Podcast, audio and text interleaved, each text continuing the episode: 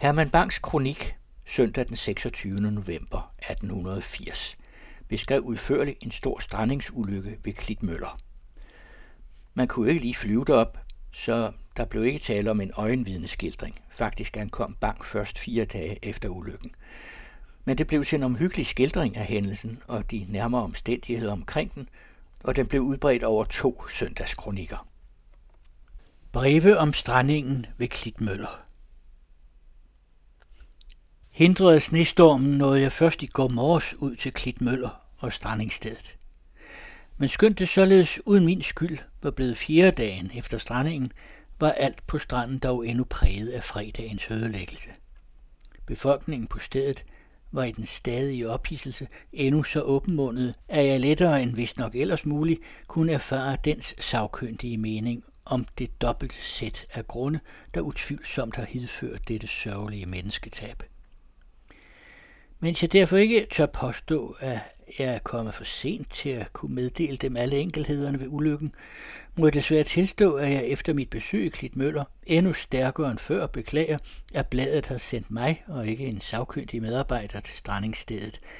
Ti, det var sikkert langt mere til en savkyndig behandling og dygtig undersøgelse, end til en følgetonistisk skildring, denne sag trængte og trænger. I midlertid er det nu engang blevet mig, og jeg skal forsøge at gøre min pligt efter bedste evne. Uden at skjule min mangel på sagkundskab, skal jeg i min beretning i det mindste søge at bøde på den, hvis så nøje som muligt at holde mig til de her erhvervede oplysninger fra sagkyndige.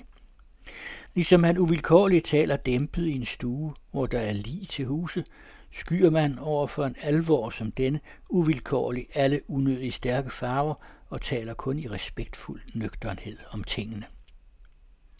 Skønt det ganske sikkert vil være umuligt at undgå adskillige gentagelser, bliver det dog nødvendigt til en begyndelse endnu en gang både at minde om Sleipners hele fortid og i korte træk at genfortælle, hvad skibsjournalen har meddelt om dets sidste rejse.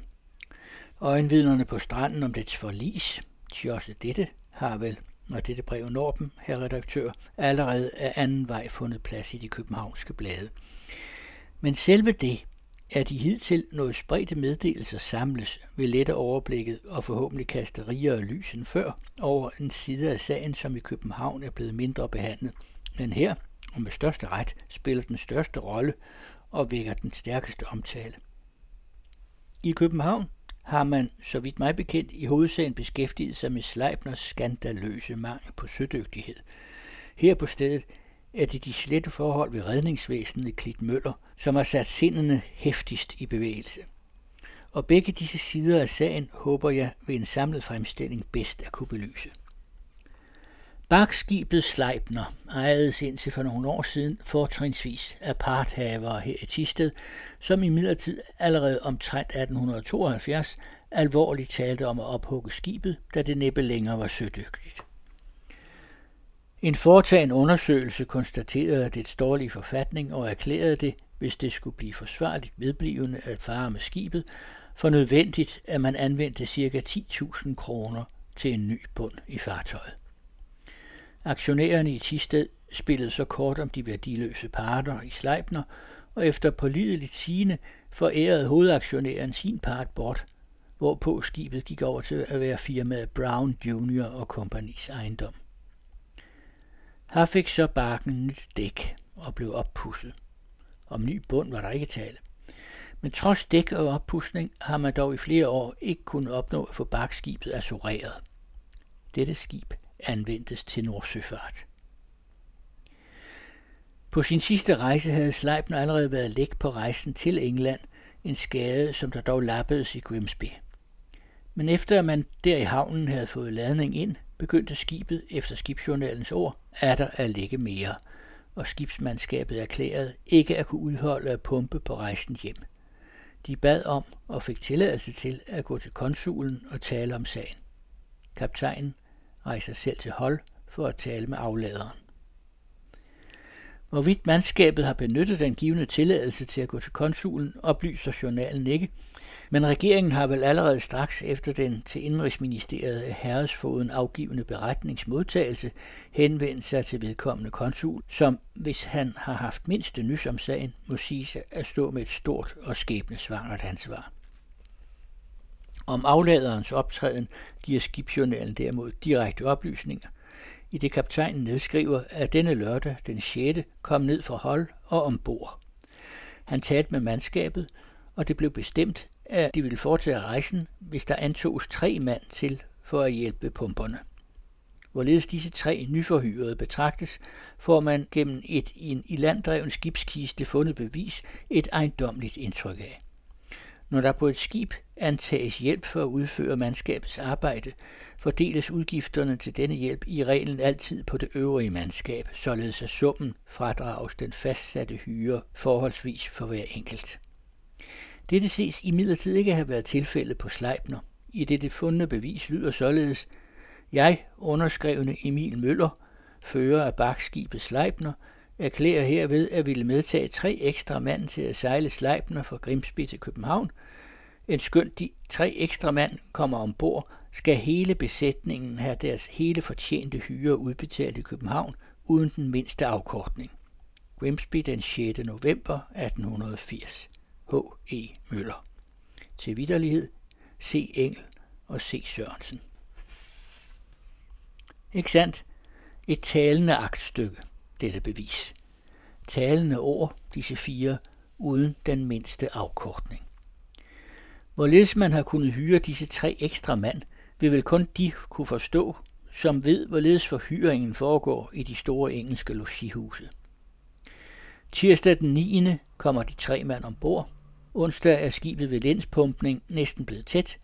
Torsdag den 12. sejler man under stadig pumpning. Den følgende torsdag møder man for første gang skibet her ved vestkysten, i det det jagttages fra Hansted fyr stående nordefter. Journalen meddeler, at man fra skibet har observeret fyret ved Marstrand, hvilket dog sikkert må bero på en misforståelse, der måske er forklarlig derved, at alle jagttagelser i de tre dage har de der stor ukorrekthed. Det ansages her almindeligt, at de jagttagende fyr har været Lindsnes og senere Hirtshals. Fredag formdag observeres skibet Adder fra Hansted Fyr, sejlende for nordøst kuling under nødflag. Man signaliserede fra fyret til Sleipner, at det skulle landsætte sønden for fyret, hvor der var smult og dybt vand tæt til land. Men muligvis er signalet ikke blevet forstået. Muligvis har også kaptajnen, der jo er kortet vidste, at Hansted redningsstation lå norden for fyret, foretrukket at landsætte lige ud for Klitmøller og redningsstationen der. Ligeledes forgæves var fra fyrets side en signalisering til Tingvalla, der observerede skåne ude i havet, men som efter de pålideligste forklaringer slet ikke bemærkede fyrets signaler og naturligvis heller ikke barkens nødsignal. Hvorom alting er, drev skibet altså sønder på forbi fyret ind mod Klitmøller, hvor den første jagttager bemærkede det kl. 11.30. Jagttageren så, at skibet agtede at landsætte, og vidste, at netop det sted, hvor han stod, ville være særlig egnet dertil. Men da han ikke turde påtage sig ansvaret af vinke, blev han blot stående.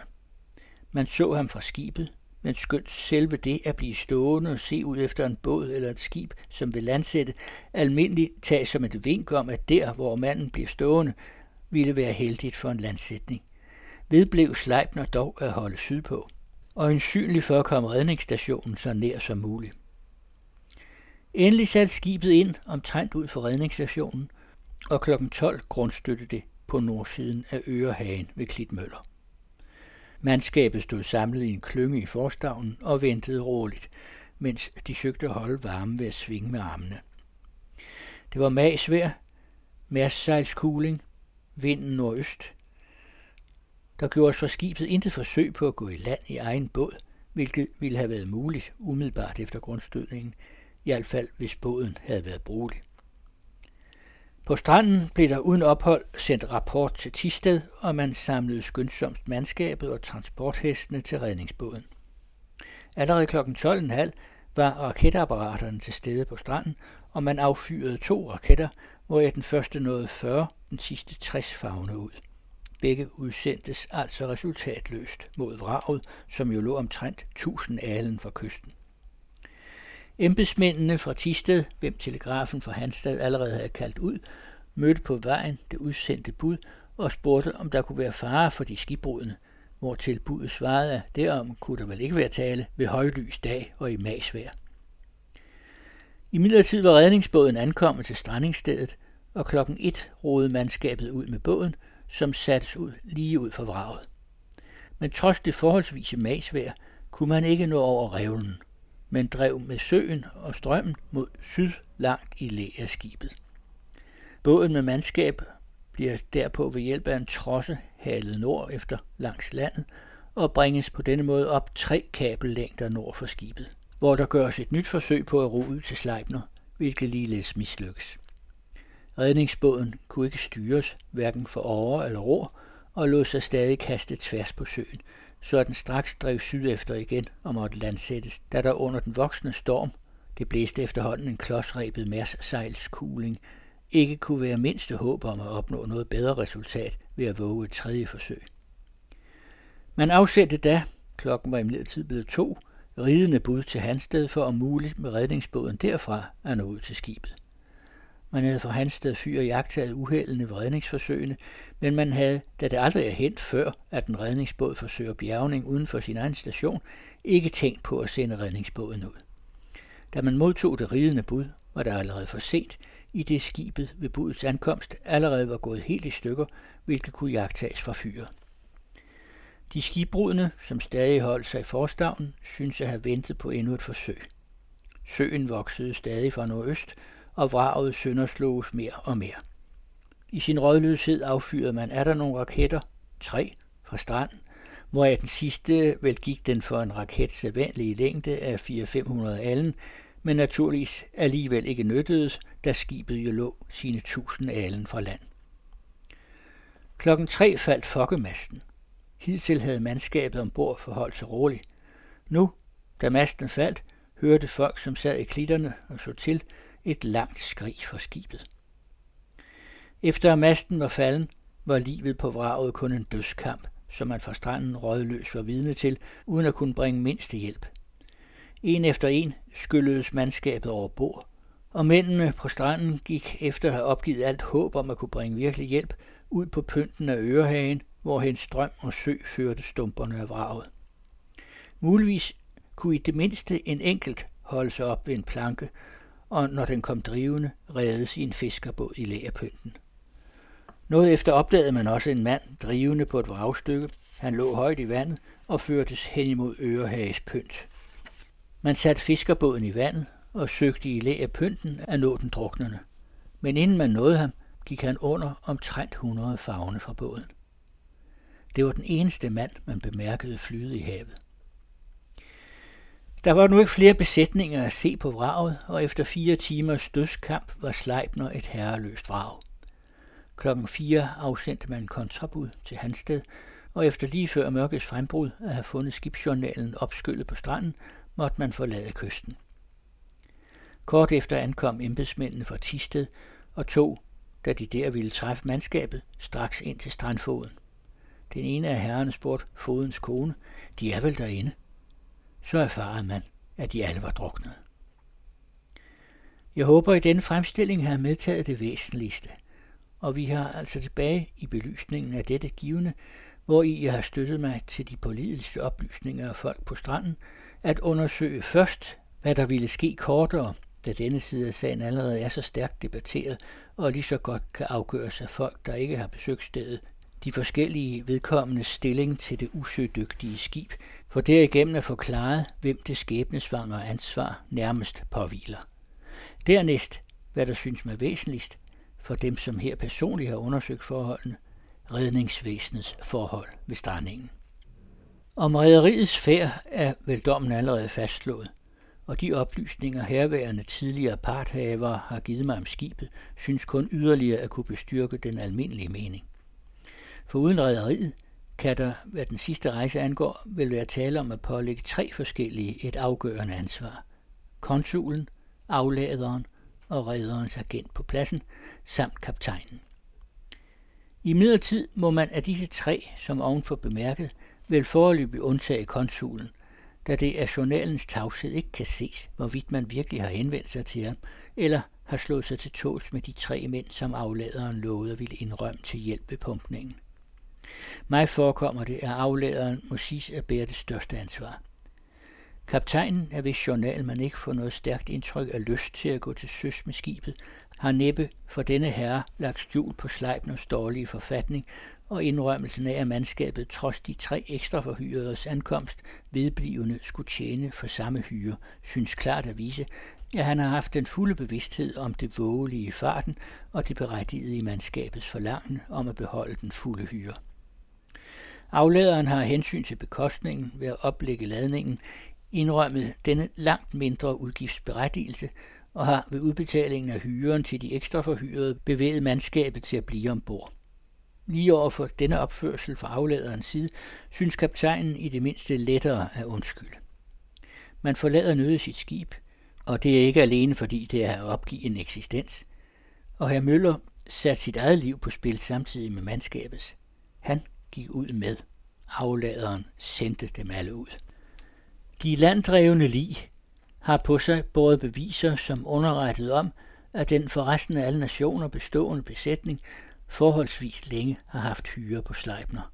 Og det ligger nær at antage, at kaptajnen og mandskabet virkelig rejse efter rejse forblev på et skib, hvis synkefærdighed ikke var den ubekendt, må have været så dygtig, at hans person bandt dem til et fartøj, til hvilket de ellers ikke kunne have mindste tillid. Journalens få optegnelser tyder der også hen på det samme. Men har nu af disse vedkommende hovedansvaret? Hvem der vil? Jeg tør ikke udtale nogen afgørende dom.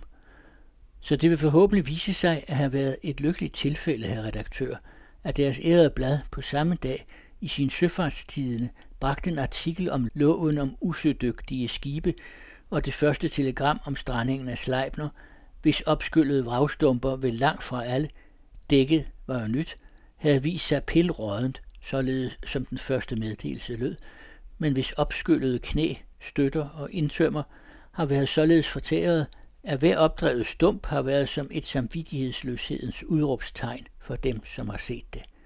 En samvittighedsløshed, som, hvor en hovedansvaret bør lægges, hårdt bør hjemsøge de skyldige. Til belysning af denne ene side af sagen bør man hovedsageligt søge materiale, dels i rædderiets hele forhold, dels i begivenhederne før skibets afgang fra Grimsby. Til belysning af sagens andet hovedmoment, den under magsvær mislykkede redning, må man undersøge omstændighederne for det øjeblik, da Sleipner passerede hans sted fyr, uden at forstå eller uden at tage notits af signalerne, som opfordrede skibet til at landsætte i læ af holmen sønden for fyret. Kaptajnen ville landsætte. Han kendte sit kort og søgte derfor trods signalerne så nær til redningsstationen som muligt.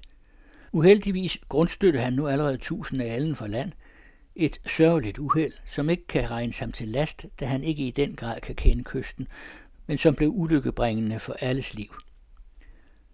100 alen længere sønder på ville han være kommet stranden 500 alen nærmere. Men selv under dette uheld ventede mandskabet roligt. Man havde grundstødt i masvær ved højlys dag 1000 alen ud for redningsstationen. Man må også tilstå, at disse mennesker ikke havde nogen grund til at frygte, og at de, da de druknede, virkelig led skibbrud i havnen. Sleipners kaptajn og mandskab har da, da de satte fartøj på land ved Klitmøller, troet, at de handlede sikrest. Dette giver alt os anledning til at antage, både undladelsen af landsætning lige syd for fyret, fordi det var fjernere for redningsstationen, og frem for alt den ellers aldeles uforklarlige besynderlighed, at man, som ovenfor kortligt berørt, slet ikke gjorde noget som helst forsøg på at gå i land i egen båd.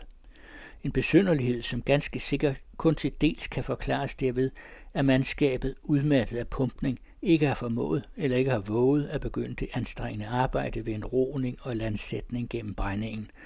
Og hvis hovedgrund må have været overbevisningen om, at redningsbåden med største lethed ville kunne gå ud for at hente dem. Dette er på samme tid den eneste mulige forklaring og den centrale i hele sagen. Men hvorledes kunne også denne overbevisning klippe? Hvorledes kunne det gå til? Hvorledes kunne det være muligt, at 14 mennesker ved dagen under en jævn mærssejlskugling kunne sætte deres fartøj på grund, tusind alen fra land, lige ud for en kongelig dansk redningsstation, holde sig på vraget i 70 time og så drukne. Det er det spørgsmål, som her stærkest beskæftiger befolkningen, og det turde vil være umagen værd at undersøge, hvor skylden ligger for dette skæbnesvanger, hvorledes var det muligt. Måske vil undersøgelsen klare et eller andet. Efter alle samstemmende udtalelser bør man ikke søge den mindste skygge af uret hos mandskabet fra stranden, redningsmandskabet fra Klitmøller. Tværtimod skulle beboerne af netop disse sovne hører til de mest uforfærdede langs hele kysten, og man beklager almindeligvis, at den skamplet, som formanden for mandskabet kaldte ulykken, skal være kommet netop over Klitmøllerfiskernes hoved. Og mens alle frikender mandskabet, lægger de alle enstemmigt skylden på bådens beskaffenhed. Og man må tilstå, at den båds historie er så mærkelig, at det er værd at have hørt den således som fiskernes åbenmundighed, der er skabt momentant af deres forbedrelse, har meddelt den. Redningsbåden i Klitmøller er bygget til Skagen, men efter at have været benyttet en gang uden resultat, kasseredes den ved Skagen, da den ikke kunne bryde de høje søer. Det var omtrent 1862. Fra Skagen sendtes båden til Fanø, men da den også der viste sig ubrugelig, kasseredes den på ny. Efter disse skæbnens omskiftelser anbragte man endelig båden i Klitmøller, hvor den nu har haft station i 10 år, uden nogensinde at redde et menneskeliv, og uden at være benyttet til andet end til manøvreture, der vel at mærke altid foretages i masvær. Selv efter disse ture havde imidlertid mandskabet indset, og som det viser sig fuldstændig med rette, til også forliset foregik jo i forholdsvis godt vejr, at båden var ubrugelig og en del af mændene androg om at måtte få en brugelig båd. Hvor langt dette andragende er nået, hos hvem det er strandet, ved jeg ikke, men der må vel håbes, at Sleipners forlis nu må give andragnet vægt. Mandskabet erklærer, at det er umuligt at føre båden, fordi den ligger et kvarter for højt på vandet, så man under tiden slet ikke kan så meget som engang fange vandet med årene, og båden driver viljeløst for vind og strøm. At besætningen efter denne prøve på bådens dygtighed har mistet et hvert spor af tillid til fartøjet, må være klart for enhver, men hvad der synes mindre forklarligt er, at redningsvæsenets bestyrelse, så længe som sket er, har kunnet bevare sin tillid til en båd, som to steder er erklæret for ubrugelig, endelig et tredje sted på manøvrerne erklæres for uheldig, selvom også det stedlige opsyn, der i øvrigt ikke er eller nogensinde har været sømand, holder den smukt malede båd i en sådan stand i dens dannebrogsmykkede skur, at den inspicerende ved eftersynet finder alt i den smukkeste orden. Så længe båden, bygget efter en anerkendt konstruktion, står roligt på sine ruller. Og man vil måske ikke bruge for stærke ord, hvis man tillod sig at kalde den tillid for noget nær både blind og dumdristig. Under alle omstændigheder har denne stranding blottet visse mangler ved vort redningsvæsen, som det var på tide at komme dybere til bunds i end hidtil, hvor man her på egen har indskrænket sig til en ren anekdotemæssig glæde over visse besynderlige småuheld, som alt længe har givet de indviede en betydelig mistanke til Indrigsministeriets sagkundskab. Når kaptajn Møller ikke ville landsætte lige syd for Hansted, fordi redningsstationen lå til Luart og længere borte end Klit Møller station, landede han, lad os gentage dette, som han burde – da han jo ikke vidste, at redningsbåden i hans sted var brugeligere end båden i Klit Møller hvad man derimod godt vidste på fyret, skønt man dervel erindrede det uheld, som mødte Hanstedbåden for et par år siden, og som heller ikke stiller denne båd i det fordelagtigste lys. På et øvelsestogt kendrede nemlig Hanstedbåden. Man erindrer bestandigt, at togterne foretages i godt vejr. Og den passager, som netop i betragtning af det gode vejr var kommet med på manøvren som fornøjelsestur, druknede mens mandskabet reddes. Man indskrænkede sig i i hovedsagen til at gøre sig lystig over denne tragikomiske episode for en kongelig redningsbåds øvelser, og det kan undskyldes, at man gjorde det. Ved Sleipners forlis er det noget vanskeligere at få øje på det komiske, og denne ulykke bør ikke behandles som anekdote. Forholdene med båden må undersøges, og man bør ikke 10 år endnu lade denne pyntede umulighed af en båd gemmes bag sin Dannebrogs bemalede port. Hvad raketudkastningen angår, der var den fra første færd overflødig, da ingen raket når tusind alen frem. at de dobbelte raketter efter mandskabets sine aldrig når halvt så langt som de enkelte, synes en besynderlighed, der hvis gentagende forsøg skulle bekræfte erfaringerne fra Klit Møller, må gøre den større udgift til dobbelte raketter temmelig overflødig på alle landets stationer. Muligt man i så fald, fordi ved raketterne sparede penge, kunne erhverve en brugelig redningsbåd til Klitmøller station. For i dag vil jeg stanse.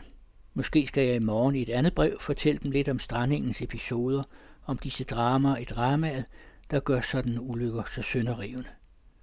Jeg har med vilje ikke vil gøre det i dag. Alt, hvad jeg har formået, er omhyggeligt at samle det spredte for igennem en mere sluttet fremstilling at kunne bedre belyse sagens to sider, til har ikke blot tale om skibets mangel på sødygtighed, Sleipners forlis har ikke alene blottet et rederi. Denne stræning ud for redningsstationen, dette menneskeforlis, hvorved 14 mand gik til grunde på forholdsvis roligt hav, anklager også vort redningsvæsen. Og navnligt dette har jeg søgt at påvise. At det lykkedes mig på dette punkt at fremdrage et og andet hidtil mindre påagtet, beder jeg dem, her redaktør, rette deres eneste tak til alle dem her i Tisted og Klitmøller, ved hvis bistand det fornemmelige er sket. Jeg fortsætter med anden del af Hammelbanks kronik om strandingen i Klitmøller næste uge.